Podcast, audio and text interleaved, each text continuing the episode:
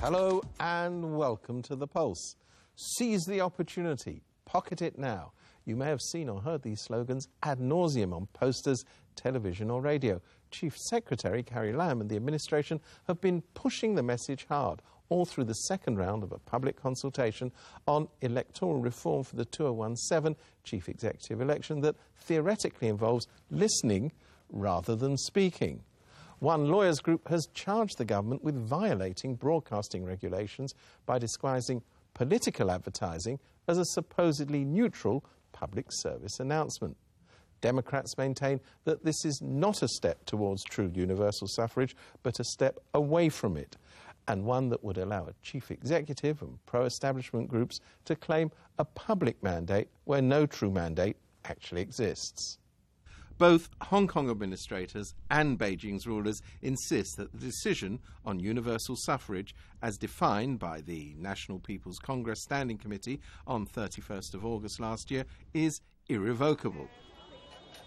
Nevertheless, many members of Hong Kong non government organisations, political and activist groups have not shied away from voicing their opinions in the second phase of public consultation on political reform that ends this weekend.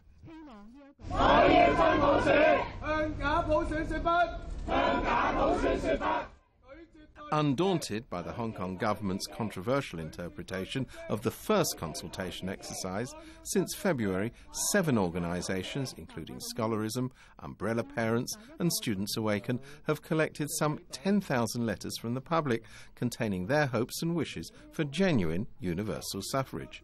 They have submitted the letters to the Constitution and Mainland Affairs Bureau. The groups say they want these letters to remind the chief executive and the SAR government that even though the streets may no longer be occupied by protesters, the momentum of the fight for genuine universal suffrage has not diminished. They also want to remind certain pan democratic lawmakers who they're afraid might otherwise waver, that they have made a solemn promise to veto any proposal that does not offer a real choice to the Hong Kong people. 不论做人定一系话，尤其是泛民主派议员或者我哋团体，都有最基本嘅原则，有底线嘅。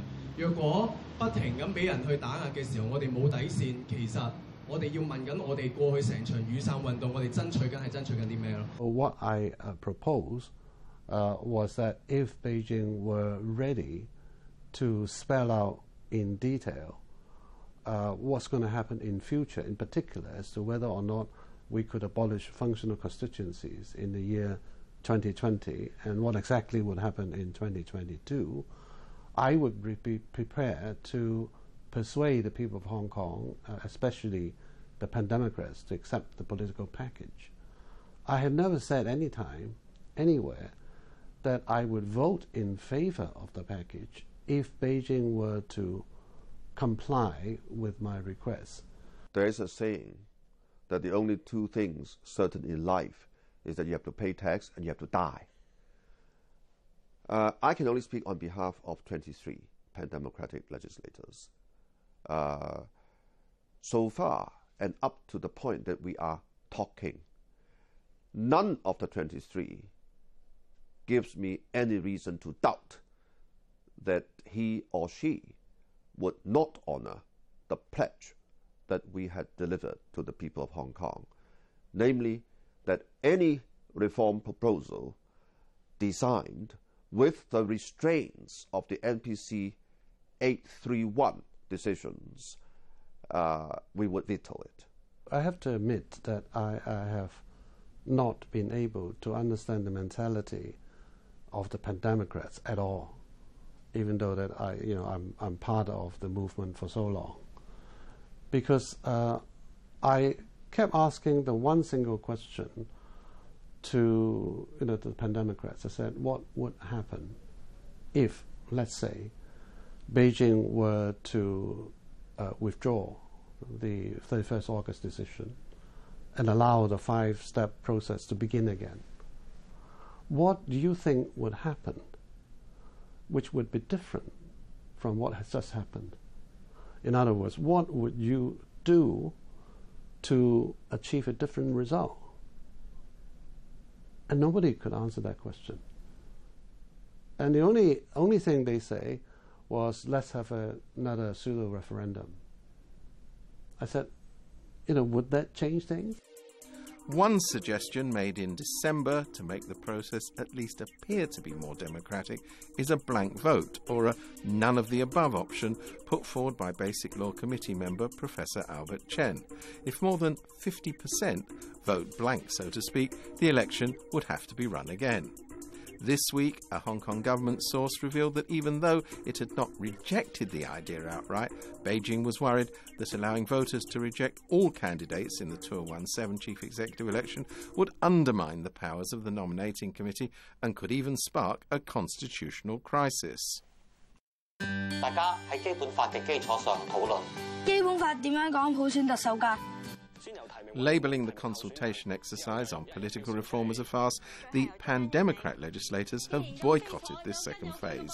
That's left the field open for Beijing allied groups, including the DAB, the Business and Professional Alliance for Hong Kong, and the Federation of Trade Unions, to submit their own suggestions for modifications to the Legislative Council and Chief Executive election systems. Um, hoping it would be enough to sway Democrats and public, the one common suggestion in their proposals is to lower the threshold for the nomination process in the Chief Executive elections.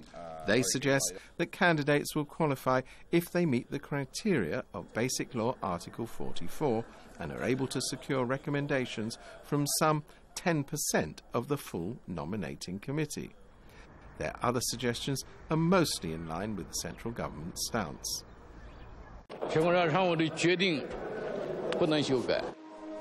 It looks like a deadlock, with neither the central government nor the Democrats planning to back. Still, the Hong Kong 2020 group said in a press conference this Wednesday that it has a last shot proposal for the SAR government to consider. The group's convener, Anson Chan, says that not only are the suggestions in their proposal consistent with the basic law and the decision of the NPC Standing Committee, but they also offer a choice with democratic elements. Crucially, their plan would avoid a situation in which only a candidate handpicked by the central government can be selected.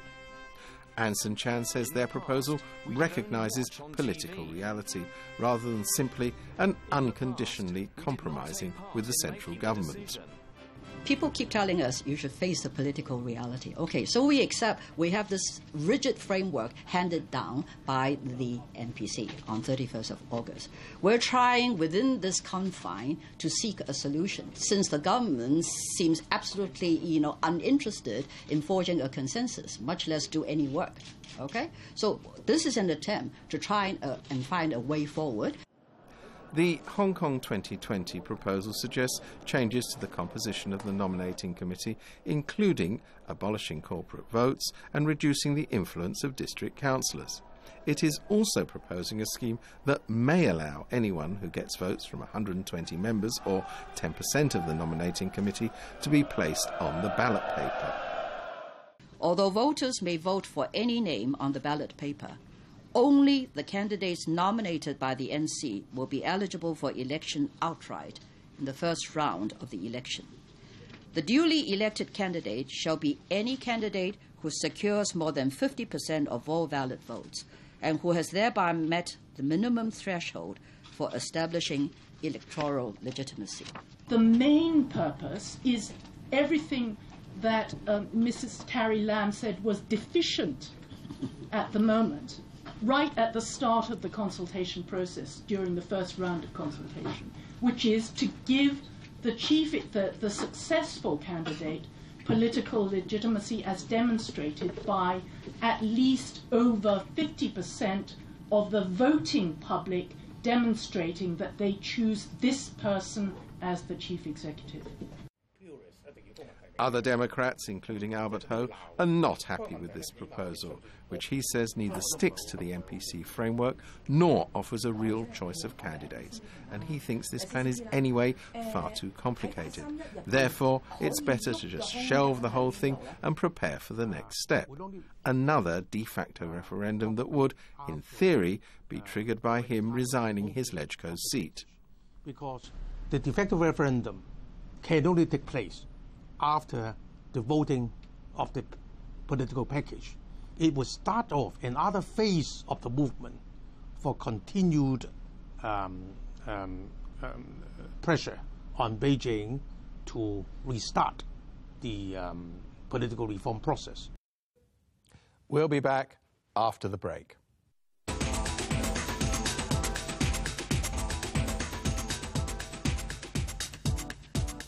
We'll be back. That's the phrase that was written at protest sites as the Occupy movement came to an end in late November and early December. The street occupations may be over, but the determination of many in the umbrella movement to pursue its ideals continues, albeit through new strategies. Some members of the public, many of them young professionals, have formed their own groups to communicate their ideals and hopes to the community.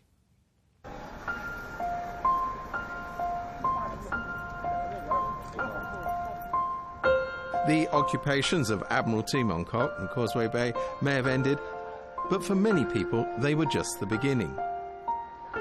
Since the government cleared the protest camps from the streets, many like minded individuals, particularly from the younger generation, have vowed to take the fight for democracy back to the community.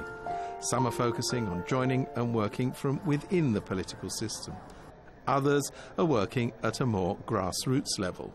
Ah. We want to get to know our neighbours better and all of us to be a bit closer with each other. Let's make no bones about it. We obviously do also want to promote democracy in our neighbourhood. Kevin Yam was among a group of people who started a campaign that brought down the Law Society's president Ambrose Lam. 香港原來仲有一班企得硬好硬淨嘅律師會會員可以企出嚟 我哋真系好衷心多谢你哋。 The former president had claimed the society backed Beijing's controversial white paper on Hong Kong. However, many in the legal sector saw it as a threat to the rule of law. Kevin Yam, a solicitor serving on the Law Society's Constitutional and Human Rights Committee, raised a motion of no confidence in Mr. Lam. 潮流兴讲法治同埋唔违法。 After Occupy Central ended, Mr. Yam felt it was time for a change in direction and stepped down from his position on the Law Society Committee. At the same time, four senior solicitors, three of whom are widely viewed as pro establishment, took up places on it. But Mr. Yam says he wants to focus more on community work in his own district of Meifu Sanchun, where he joined forces with a group of like minded residents to promote democracy.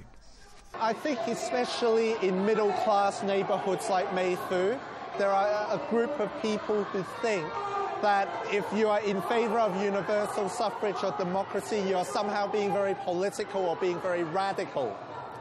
What we want to do with this group is to try and show that we're all neighbours. 美孚环保回收商分布图嚟㗎，攞张睇下。系啊，有冇兴趣整环保酵素啊？腌几个月就可以做出一啲好香嘅清洁剂㗎啦。Once everyone can see that we are not troublemakers, hopefully we can then enter into a bit more of a dialogue about universal suffrage, about democracy, and so on. It didn't take long for uninvited guests to turn up.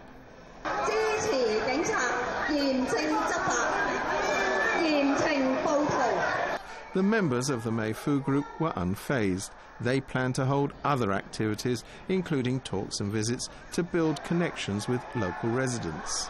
It's got to be through uh, us having a real presence in the district and always being out here meeting and greeting our neighbours.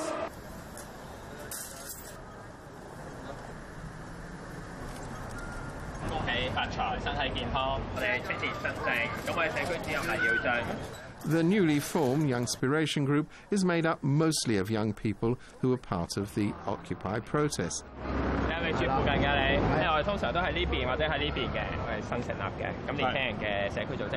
Their strategy is to participate in the coming district council elections, competing in places where they feel that not much work has been done at the district level. Currently, they are targeting three areas, one of which is Tai Kok Tsui.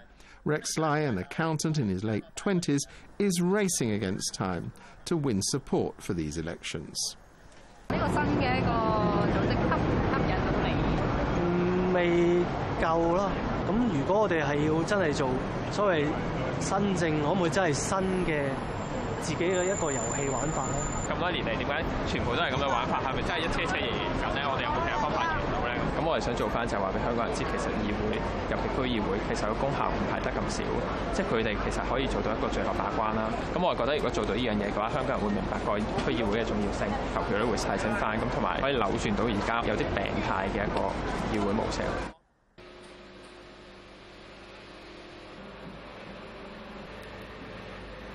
最主要咧都係高鐵議題，因為大角咀區其實係首當其衝嘅，中晒嘅咁樣。咁正正咧就係而家呢一條街高鐵就挖咗一條隧道嘅，咁其實好影響到附近一啲屋入面下面個地樁啦。咁譬如變咗收樓啊或者各方面問題，其實都受到影響。通過高鐵其實民建聯係投贊成嘅，咁而當區嘅區議員其實都係民建聯嘅區議員嚟嘅。點解會出嚟？就係因為我哋覺得可能有一啲政黨可能有基於一啲政治包袱啦，或者政治嘅利益啦，其實佢哋未必可以真正為當區居民做到誒 佢哋所需要嘅嘢咯。自己本身都掙扎咗好耐嘅。咁我之前其實係有計劃出國讀書啦，又或者 working holiday 咁，係好早之前已經計劃落㗎啦咁樣。但係我哋覺得香港好似變得好快，咁然後正正發生咗雨傘革命，係催化咗我哋，令到我哋更加有決心，覺得要為香港做啲，我哋應該要再向前行多一步。啱啱放工，而家過嚟開會。你好，唔好意思遲咗少少。 今次主要傾翻我哋之前落區嘅經驗啦。第二樣係咪都係會講翻關於我哋組織個透明度？嗯，嗰、那個可以可以討論下，因為我哋同其他現有政黨唔同嘅地方，我哋就係想做到一個比較高嘅透明度，無論係對我哋自己誒圍內嘅成員又好，對出面嗰啲人都好。咁因為高透明度，你除咗係譬如組織架構啊、財政啊各方面嘅嘢，咁其實俾到人有信心咯。 Rex Lai was among the first to join the Youngspiration group when Bajio Leung proposed the idea of providing the public with another political choice. 二零一五年，我哋希望做三件事嘅。第一件事就系十八区区议会里边，我希望其中一区唔系保皇党话事。第二就系我哋希望我哋同埋同路人攞到十五个区议员嘅席位，能够做到一个 啊，即係超級區議員嘅 nomination。第三就係希望透過成個選舉工程，話翻一啲我哋認為啱嘅一啲價值觀，俾翻即係真正落區去話俾香港市民聽。喂，究其實公平、公義、本土係同你生活有關。As a new political group, they face pressure from competitors in both the pro-Beijing and pro-democracy camps. 政界中人好多會 誒睇我哋唔起啦，睇我哋唔順啦，即係你冇可能嘅一班友仔無啦啦自己衝出嚟，你覺得你贏到咁？但係我哋呢一班年青人，今日我哋唔做，我哋仲有幾時可以做？多謝你上一次誒律師會嗰度。係啊，真好啊！Our position on political reform is clear.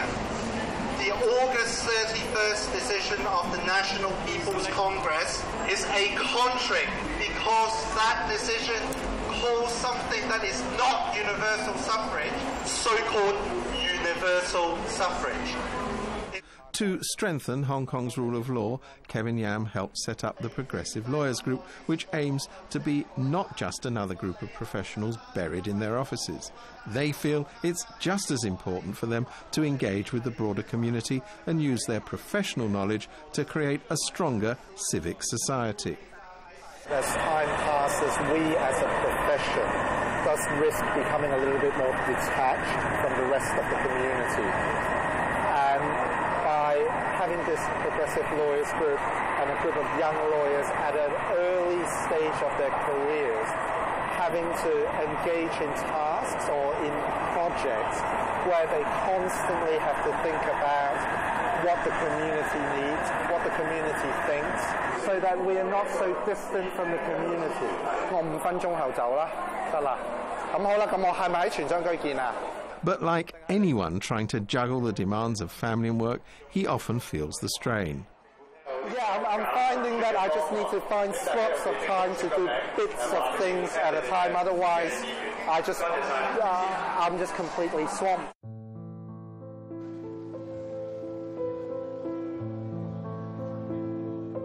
My mother's got late stage cancer We're taking each day as it comes. As a son, I do feel that I'm not seeing her enough. Tonight we're having dinner together at a place that she's loved. She has no regrets in life except that she won't live to see universal suffrage.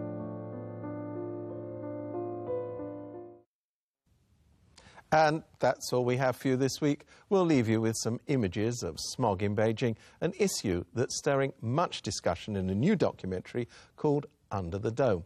The authorities want it removed from public view. Make of that what you will. But meanwhile, it's time for my usual reminder that if you've missed part of the show, want to see more, or even see it again, you can go to the RTHK website. You can also chat to us on our Facebook page, RTHK's The Pulse tell your friends. We'll see you at the same time next week. Goodbye.